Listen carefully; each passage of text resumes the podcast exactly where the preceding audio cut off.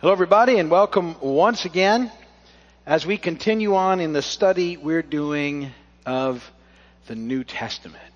And uh, we're well into this study. More than three years in, we're, we're working our way through, uh, steadily through the New Testament. And as I've said, you know, since we started, after we're done with the New Testament, we'll start on the Old Testament and we'll just keep on going until Jesus comes back. And, uh, so, it's kind of handy for me because I have the next 40 years of Bible studies mapped out. Because so five years for this, 15 years for the Old Testament, and then we'll start over again. All right? So, as long as the pasta doesn't run out. Sysco stays in business. There we go. We're going to make it. So, uh, we've covered the Gospels. We covered the book of Acts. I always say that as we go into it. And then out of the book of Acts, we, you know, we looked at Paul's missionary journeys. And so we decided we would um, stick with Paul and uh, run through the letters that he wrote together in the order we believe he wrote them, um, because we have a context for why they were written. They were they were written to brand new churches that Paul mostly started. Um, they had a lot of questions. There was a lot of issues in the church then, just like there is now. Compounded then by the fact they didn't have any sort of history or anything to go by as to what they were supposed to do. And so they would ask Paul. They would send Paul letters, or people would go to find Paul, and he would deal with their questions by writing them back letters. When you read um, Paul's letters, you have to hold them at some level in that context that they were being written for a specific purpose, answering some questions. Um, they still apply to today, however, because we have the same issues going on, and the Holy Spirit was involved in the process, and the, the book is still alive, and the Bible's still alive for us today. Um, but we, we want to be careful that we don't um, try and take um, parts of Scripture and then make it say something that it's not saying. So we, we want to hold it in the in the bigger context of what's going on. That's an important part of looking at the Bible and why we're going through it the way we're going through it. So we have a context for what it has to say. Um, and we've been through a lot of Paul's letters already. We see how um, how he handles hard questions. We see how he talks about loving each other well. How he talks about um, you know yielding to the Holy Spirit and looking to the Holy Spirit to help uh, deal with conflict and, and controversy. That conflict is a part of the church. Um, that uh, as long as it's held in the right tension, it helps the church to grow. It helps people to grow um, because we have to deal with you know situations and things, and and uh, God uses those things in our lives. And so, even though why most of us would, you know, most people would say that conflict's not their favorite thing, um, eh, certainly not mine, but it is part of the the deal. It's part of life. It's part of people trying to figure this thing out. Sometimes we're going to disagree, and uh, Paul said that was okay. It's how you handle the disagreements? Can you still disagree with someone and yet continue to walk with them? Uh, moving on in the same direction and able to put those things into place where they don't cause you know such um, such strife that, that it breaks relationship and that's really the, the main issue and a lot of the points that we're dealing with um, Paul's dealt with a lot of hard stuff already in the book of Romans. Remember, this is the one um, church that he writes to that we don't believe he had anything to do with starting. Um, we think it, it started out of uh, the people that were around at Pentecost who went back to Rome. But um, they still had some questions, and Paul was the guy answering a lot of those questions uh, and speaking into the Gentile world, and so he got involved in this one. And so he kind of writes a basically a systematic theology in the book of Romans. It's a great book for, for dealing with a lot of um, the subjects of what it means to be a Christian. We've been looking at a lot of them. Chapter 13 is what we're up to now, and um, in this particular chapter, Paul kind of addresses how Christians are supposed to relate to the government and people outside the church, which is uh, something they had to deal with then, government, and something we still are dealing with today, government, and what that looks like. And there's a lot of different opinions on on how um, believers are supposed to interact with the government, and we'll we'll try and talk about some of them today. Um, Paul uh, t- says that um, God uh, institutes human government as a, as a type of restraining power, um, um, an agent, if you would, of justice to bring punishment to wrongdoers. Um, and, and, and, yet, as you read this, make sure you understand this is no like blanket endorsement of of every or, or even any form of human government. Um, it's an observation that's that makes sense. Any any state, any government, for its own self interest, um, has to be concerned at some level with some measure of morality and moral order in in the the, the uh, area they have authority over. Because if there was no sort of standards, then the, everything would just run down very quickly, and they would get taken over and lose control and lose power. So um, human government, for its own sake, not so much out of respect for God, serve, serves uh, in effect as an agent um, in enforcing basic morality. So that's true of most governments. Now, there's some horrible governments out there, and there's a lot of bad stuff going on. Um, in, in no, none of it's a perfect system. So, as I said, it's not an endorsement of any type of uh, human government, but it is a, an understanding that that God um, ha- has government in place to help deal with some of the issues that um, are going on in the world around us. And so we have to recognize that human government is ultimately ordained by God, and um, we're to respect it. Paul tells us as a as a divinely intended institution, intended institution. And so, out of respect for God, then we, we do things that good citizens are supposed to do: pay taxes, show respect for people in government, um, pray for our leaders, um, and and in general, try and be good citizens of the country that we live in. And that's sort of the underlying principle moving in through Romans 13. Uh, it's a short chapter, 14 verses. So let's read those and we'll, we'll talk about it for a little bit and uh, then we'll go from there. Romans 13, uh, verses 1 and following. Everyone must submit himself to the governing authorities, for there is no authority except that which God has established. The authorities that exist have been established by God. Consequently, he who rebels against the authority is rebelling against what God has instituted, and those who do so will bring judgment on themselves. For rulers hold no terror for those who do right, but for those who do wrong. Do you want to be free from fear of the one in authority? Then do what is right, and he will commend you. For he is God's servant to do you good. But if you do wrong, be afraid, for he does not bear the sword for nothing. He is God's servant, an agent of wrath to bring punishment on the wrongdoer. Therefore, it's necessary to submit to the authorities, not only because of possible punishment, but also because of conscience. This is also why you pay taxes, for the authorities are God's servants who give their full time to governing. Give everyone what you owe him. If you owe taxes, pay taxes. If revenue, then revenue. If respect, then respect. If honor, then honor. Let no debt remain outstanding except the continuing debt to love one another. For he who loves his fellow man has fulfilled the law. The commandments, do not commit adultery, do not murder, do not steal, do not covet, and whatever other commandment there may be are summed up in this one rule, love your neighbor as yourself. You think Paul at that moment was just so busy he couldn't think of all ten? Have you ever been on the spot and, and not been able to get nailed down all ten? Here's four, and you know all the rest. They're all summed up this way. it's a good exercise. Really, every once in a while, you should challenge yourself to figure out the ten and make sure that you can you can get to them. Okay, all right, because you, you it's important to know. All right. Um, all summed up in this one rule: love your neighbor as yourself. Love does no harm to its neighbor. Therefore, love is the fulfillment of the law. And do this understanding the present time. The hour has come for you to wake up from your slumber. Because our salvation is nearer now than when we first believed. The night is nearly over, the day is almost here. So let us put aside the deeds of darkness and put on the armor of light.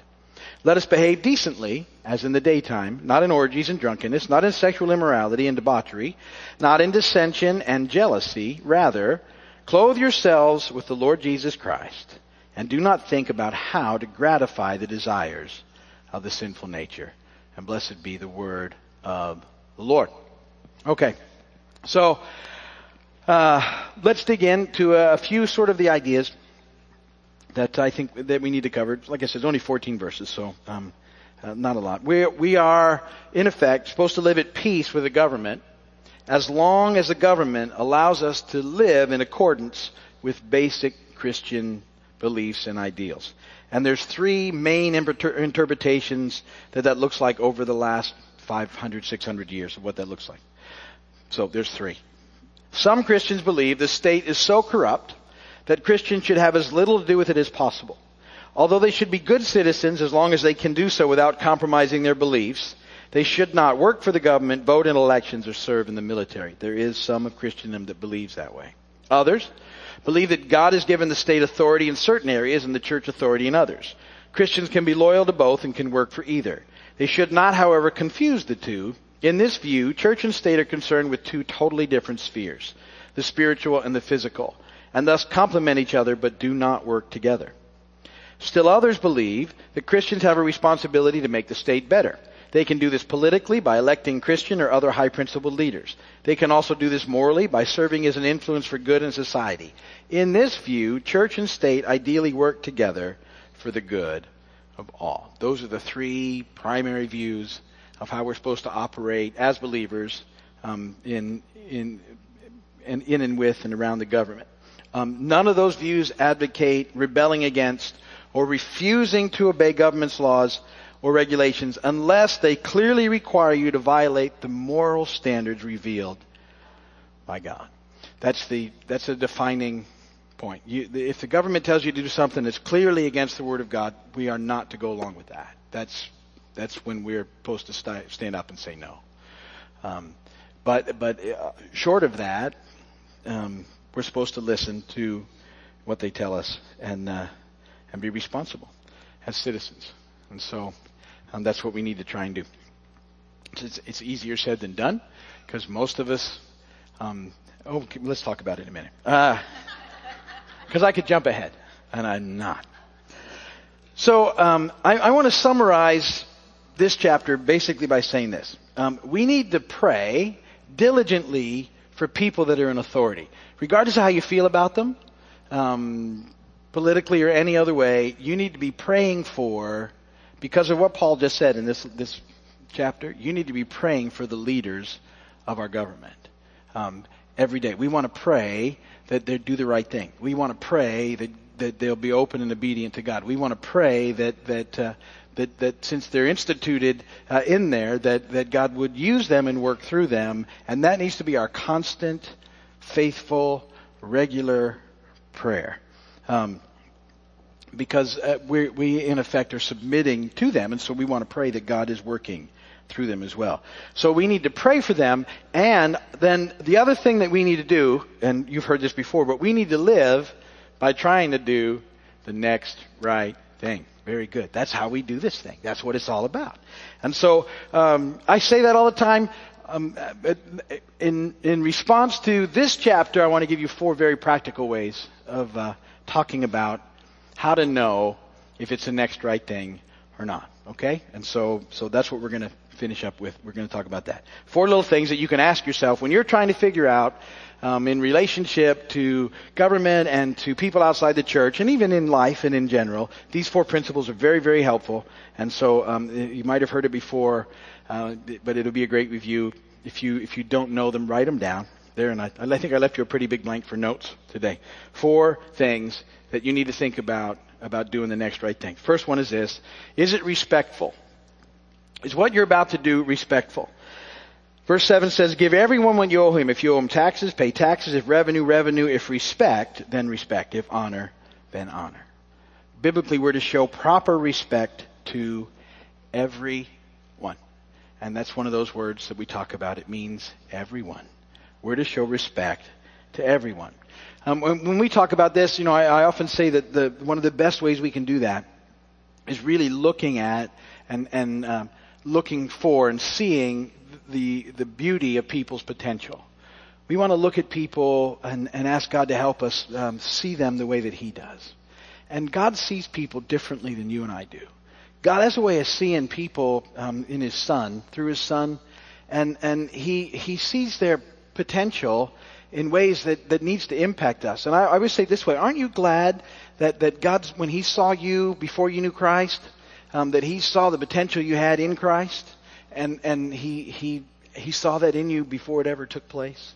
I am glad that that he saw me that way. Uh, I, you, that overwhelms me that he sees potential like that. I I read about um, the Old Testament heroes of the faith and and the stuff that they went through in life. And when you see how the Spirit of God writes about them, um, and and how um, how you know how awesome they are, and then you read, but because the same Spirit also wrote all the bad stuff they did. Is in, you know a lot of those guys, their bad histories located written down in the Scripture. Um, it's really cool to see how God sees them, even though they did all this messy stuff.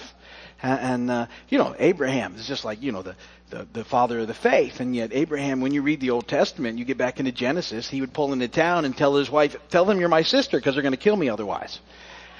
And, and she would say she's your sister and the kings would take her away and, and then God would say, mm, you got his wife and they would get mad and come in. Why did you, well, it's kind of a true thing he would say, you know, she's sort of half my sister. And, uh, it was, uh, but he did that more than once. And, and you think, what's that all about? And, and there's all sorts of stuff with the, the guys that are heroes of the faith, that are recorded as heroes of the faith. What amazing people they were, and yet they struggled with a lot of stuff.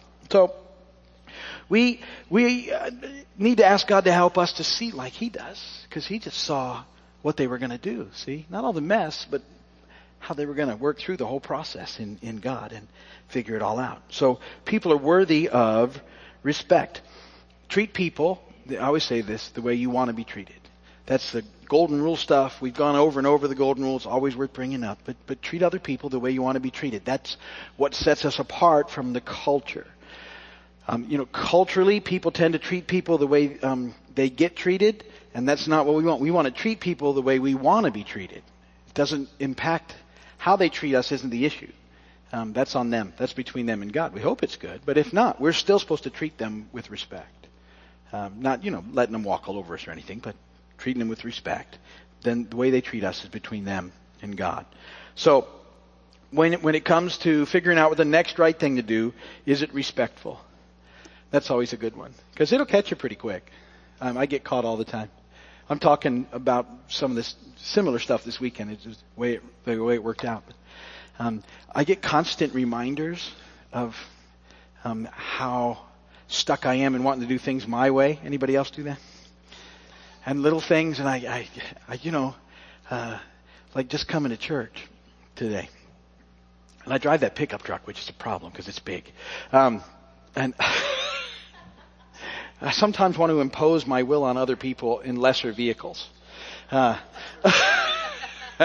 if I don't feel like they're really doing the right thing. And I caught myself today because I came, um, I was coming down Key Deer Boulevard, and you know the light this time of year is not very good for people on for locals on Key Deer Boulevard. It's for all the people driving down to Key West, so that they get the light all the time. We get a very short light, and we got people that need to merge in at the same time. And so I'm coming down Key Deer Boulevard, and the and the light's actually green, and people are shooting in to merge, and someone someone takes a spot. Really, they just kind of gunned it and shot out in front of me, so I had to slow down. And then the light was green, and they stopped.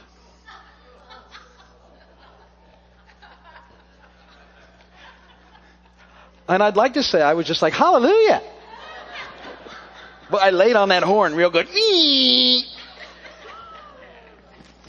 The problem with me laying on a horn is so many people come to church now that I'm sure I'm going to see them on the weekend, you know.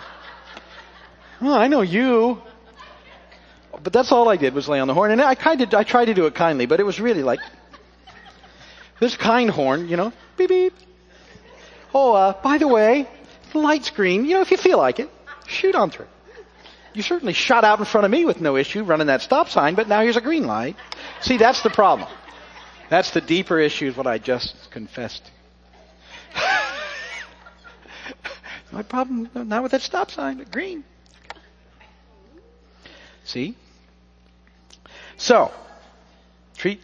It, you know what's funny though is we have very little patience for other drivers when they make mistakes. Do you ever make mistakes when you're driving and you just kind of go, oh, well, you know, everybody makes mistakes. Yeah, no.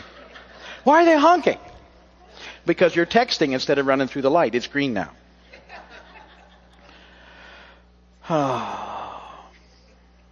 Is it respectful? Pretty hard to make that determination when it comes to honking the horn. And here here's a follow up. Is it loving? Is it loving? Verse 8, let no debt remain outstanding except the continuing debt to love one another. Because of the, the love that Jesus has for us, we're always to love others well. For he who loves his fellow man has fulfilled the law. Um, our love for God and for others is, is our greatest witness to a world that, that God is God and that he cares about them. And, uh, and so, um, it's what we're all about. It's what we're supposed to be all about. Loving well, loving extravagantly, going out of our way to love others and care for others as we go out of our way to love God. It's the response He's looking for in us. So is what we're about to do, is it a loving thing to do? Um, is it respectful? And is it loving? If it fails any of these tests, it means you shouldn't do it. You really just shouldn't do it. Um, so is it respectful? Is it loving? The, the third quick little thing you process is this. Is it godly? Is it godly? Is it a God thing? Verse 14, rather clothe yourselves with the Lord Jesus Christ and do not think about how to gratify the desires of the sinful nature. Is it, um, we're clothed with Christ. That means He's with us in everything that we do. Good, bad, indifferent, whatever. Um, is it something that Jesus would do? That's a huge question and it really should stop a lot of behaviors that we shouldn't do. Jesus is right there. Right there with us. We're clothed in Christ. And, uh, you know, is it something he would do? I mean, and we're not Jesus. Obviously, we fall short all the time, but it should be. I'm I'm amazed by little things like that all the time. How much, how far I still got to go in this whole process. How quickly I get selfish is uh, is just is is amazing to me in all sorts of things, and it happens a lot in that. Um, you know, in an isolated situation where you're driving and you're, you know, all sorts of different things happen. But in, in life and the things that we do is what you're about to do, is it a godly thing? Is it something that you're, you're, you're happily knowing that Jesus is with you in and that you know that he would fully endorse and be a part of? That's a pretty big one, isn't it? Um, but it's good. Since we're in Christ, is the action we're about to take one that would please God? And, and that's another step in the process. And then here, this one, um, fourth one, very, very helpful, but it's a big question, and uh, particularly as it pertains to the chapter that we just read. Um, so, is it respectful? Is it loving? Is it godly? Last one, is it legal? And it's funny that we we we bring that up, but it's true. Is it legal? Verse five. Therefore, it is necessary to submit to the authorities, not only because of possible punishment, but also because of conscience. Uh, Paul's saying, look, you know, is it is it legal? If it's not legal, then you could face punishment, and also it's really not a very good witness. And, and um, we tell. Uh, I talk all the time about. I heard somebody saying it the other day. It was kind of funny. Um, how we how we justify and rationalize things away. And I always say, you know, that word rationalize is one of my favorite words because we tell rational lies to sort of justify activities and behaviors that we shouldn't do. Um, and yet, uh, it's a great question. Is what we're about to do legal or not? And see, that goes beyond your opinion. I'm not asking, it's not a question of your opinion. It's a question of, is it legal or not? And, and really that should be the defining factor, um, in the situation. And all of us will, you know, we got little things, little pet things that we're like, man, well, that's, that shouldn't be. Um, and we got to be careful of those things in our life. One last little note, um, uh, and it, it ties in with what we talked about earlier. Just because something's legal doesn't mean it's godly. All right? There are some things that are legal that are not godly, and we have to know the difference. Just because something is perfectly legal doesn't mean that it's something God would have us do. Um, God's right and wrongs always um, trump uh, man's right and wrongs if so, you know, we, we need to listen to what he tells us to do. And, um, and then ultimately this life, it, it's, it's, it's more than not ju- just, you know, not doing what's wrong. It's about becoming the person that God called us to be.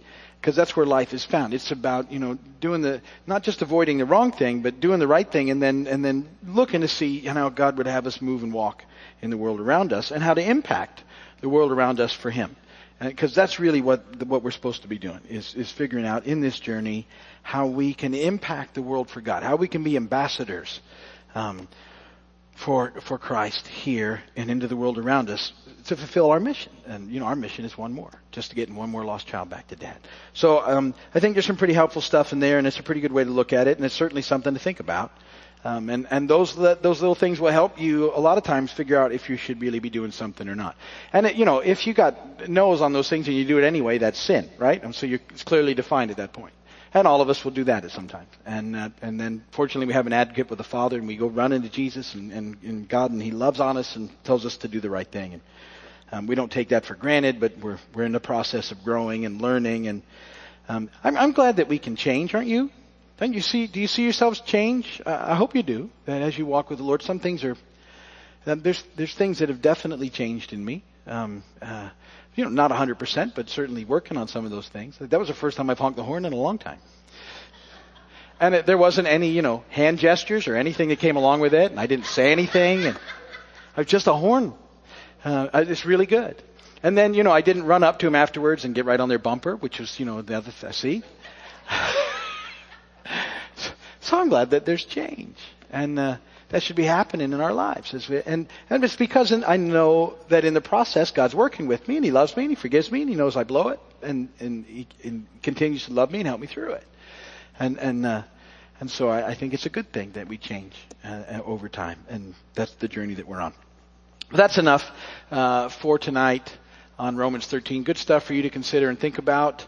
Um, if you're watching on television or by video or on the webcast, uh, thank you so much for taking this time with us. We really appreciate you doing that. We know how valuable your time is.